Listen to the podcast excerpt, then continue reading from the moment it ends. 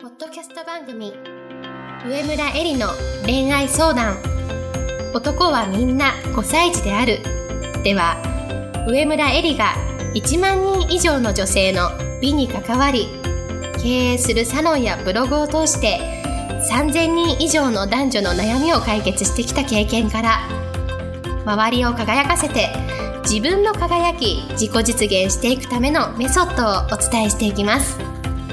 それでは今回の番組をお楽しみください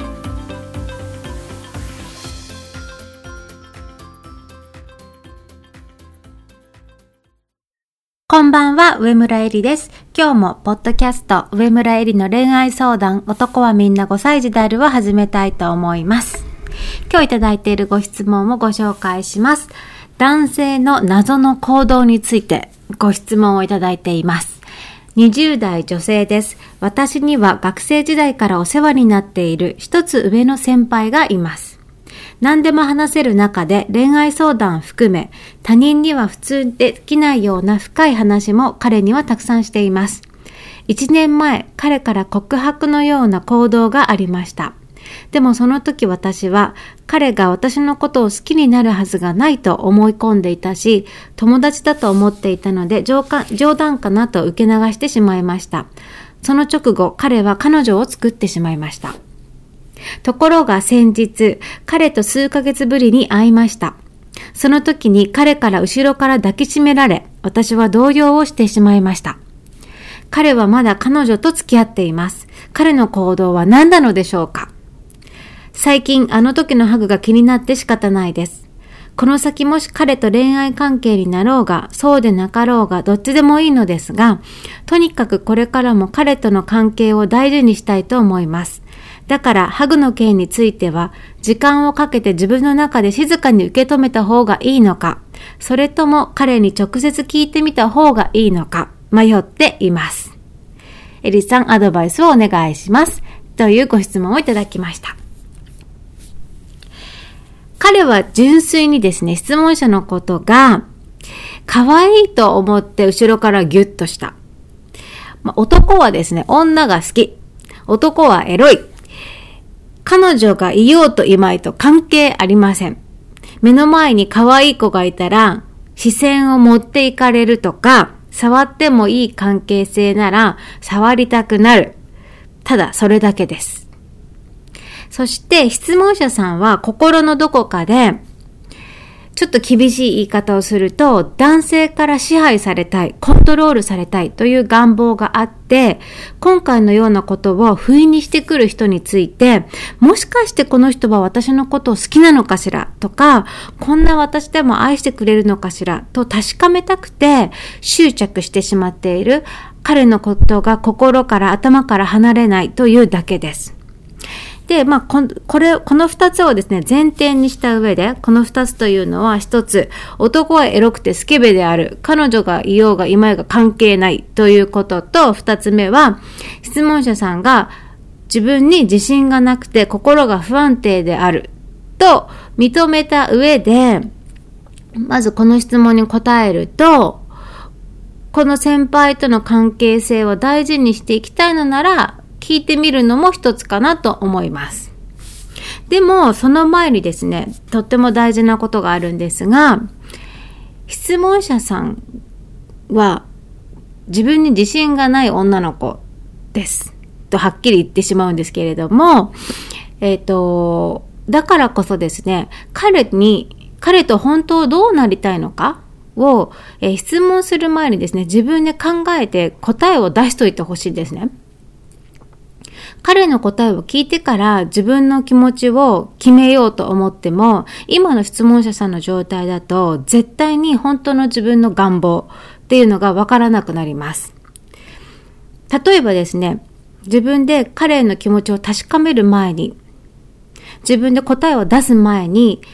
彼の、あの、態度の真意を聞いて、なんでこの間こういうことしたのっていうふうに、あの、先輩に聞いて、もし先輩が、いや、お前のことずっと好きだったから、とか言われたら、絶対に質問者さんも自分の中で、あ、私も彼のことが好きかもっていうふうに思い始めるはずです。逆に、例えば質問、あの、質問者さんが、なんだこの間、後ろからギュッとかしたの？とか言って、聞いて、先輩が、いや、ごめん。彼女とうまくいってなくて、誰かに甘えたかっただけなんだよね。ごめんごめん、もう忘れて。みたいな風に言ったら、そうだよね。私友達だもんねって絶対自分の中で納得させちゃうと思うんですね。これは自分が傷つかないように自己防衛としてそういうふうに考えてしまう、そういうあの心の状態です、今。自分に自信がないっていうのはそういうことなんですね。で、自分に自信がないっていうのはどういうことかっていうと、相手の態度を見て自分の評価を決めるってことなんですよ。つまり彼が自分のことを好きなんだったら私も好きいやいや、そんなつもりはないって言うんだったら私もそんなつもりはない。になってしまうってことなんですよ。でも自分で自分を認められている、自分で自分を受け入れられている人っていうのは何かって言ったら、相手が自分のことをどう思う関係なく、自分は相手のことが好き。もしくは今の関係性のままでいいというふうに思えるということなんですね。で、それは、あの、向こうが全然、いや、お前のこと好きじゃないしって言ってるのに、相手のことを好きであり続けるのはストーカーなんじゃないかっていうふうに思うと思うんですけど、そういうことじゃなくて、相手の態度に関係なく自分自身の態度を、こう、自信を持って堂々と心の中で表明できるということなんですね。で、えっ、ー、と、逆にですね、あの、私がね、この質問者さんからのメッセージ、質問内容を聞いていて思うのは、あの、二人の関係性っていうのをね、いいなというふうに思うんですよ。どういうことかっていうと、何でも話せる中で、恋愛相談も含め他人には普通にできないような深い話も彼にはたくさんしています。っていうところなんですよね。もしね、彼氏彼女になってしまったら、相手が自分を愛してくれることを期待してしまう。まあ、それが恋というものなので、今のように純粋に駆け引きなく楽しく話すことっていうのは難しくなります。だけれども、私が今まで生きてきた中で、えー、思うのは、男の人と話すことっていうのはとってもいいなというふうに思うんですね。女性自身が自分自身を、えー、認められるようになるということもそうだし、えー、男の人がいる社会の中でもちろん生きていくわけですから、いろんな人の気持ちを知る。そして、まだまだ男性中心でできている社会、その、えー、社会の特徴というか、あの、暗黙の了解となっている部分、男の意志とか気持ちみたいな部分を、プライド、男のプライドを知るという意味で、男の人と話すっていうのはとってもいいと思うんですね。恋愛関係を抜きにして。例えば同じ映画を見ても、同じ現象を目の当たりにしても、男性と女性って捉え方が全然違います。見てる視点が全然違います。だからいくら仲良しの女の子と、えー、話してもですね、共感することがあっても、新しい視点、新しい価値観を得ることってすごく難しいと思うんですけれども、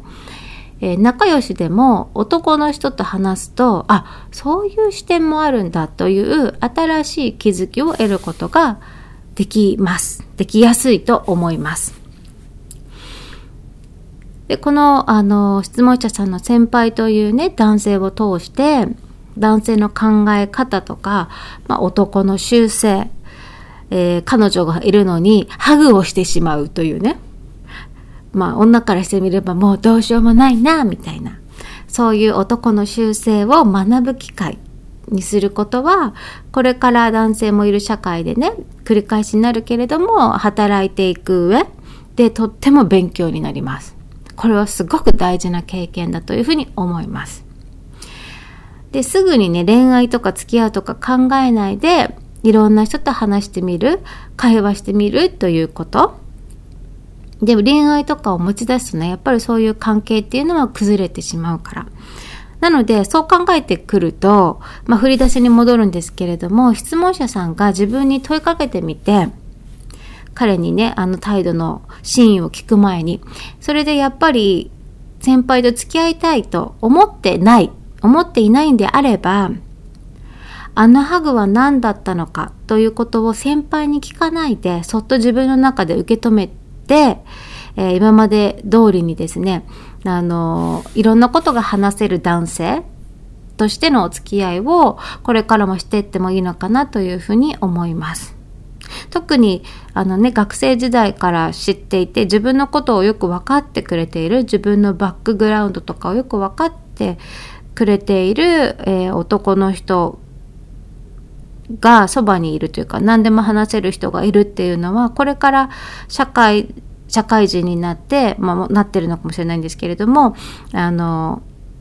いろいろな、ね、ことを経験していく中で自分自身がまあ落ち込んだりすることもあると思うんですがそういう時にね相談する相手としてはすごくいいなというふうに思います。なのでこ、こういう人を大切にするといいんじゃないかなと思います。もちろん、えー、彼のことが好きで、えー、一人の男性としてね、えー、彼氏として関係性を深めていくという中でもたくさんの学びがあると思うしそれを選ぶのは、えー、質問者さんの心にきちんと自分で問いかけて決めることです。でまああのじゃあ先輩に聞かないで自分の中でそっと受け止めとくっていうこともあの重く受け止めるのダメね。あの重く受け止めんじゃなくてあの、軽やかにですね、あ、まあ男って本当に可愛いなって、男は5歳児だなって、先輩も5歳児なんだなくらいの、まあ、軽い感じの受け止め方というのがとっても大事じゃないのかなと私は思っています。それでは今日のポッドキャストはこれでおしまいにしたいと思います。また来週も楽しみに聞いてください。本日の番組はいかがでしたか？番組では上村えりに聞いてみたいことを募集しています。ご質問は web 検索で「上村えり」スペースウェブサイトと検索。ブログ内の問い合わせからご質問ください。また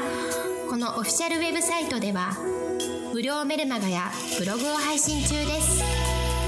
次回も楽しみにお待ちください。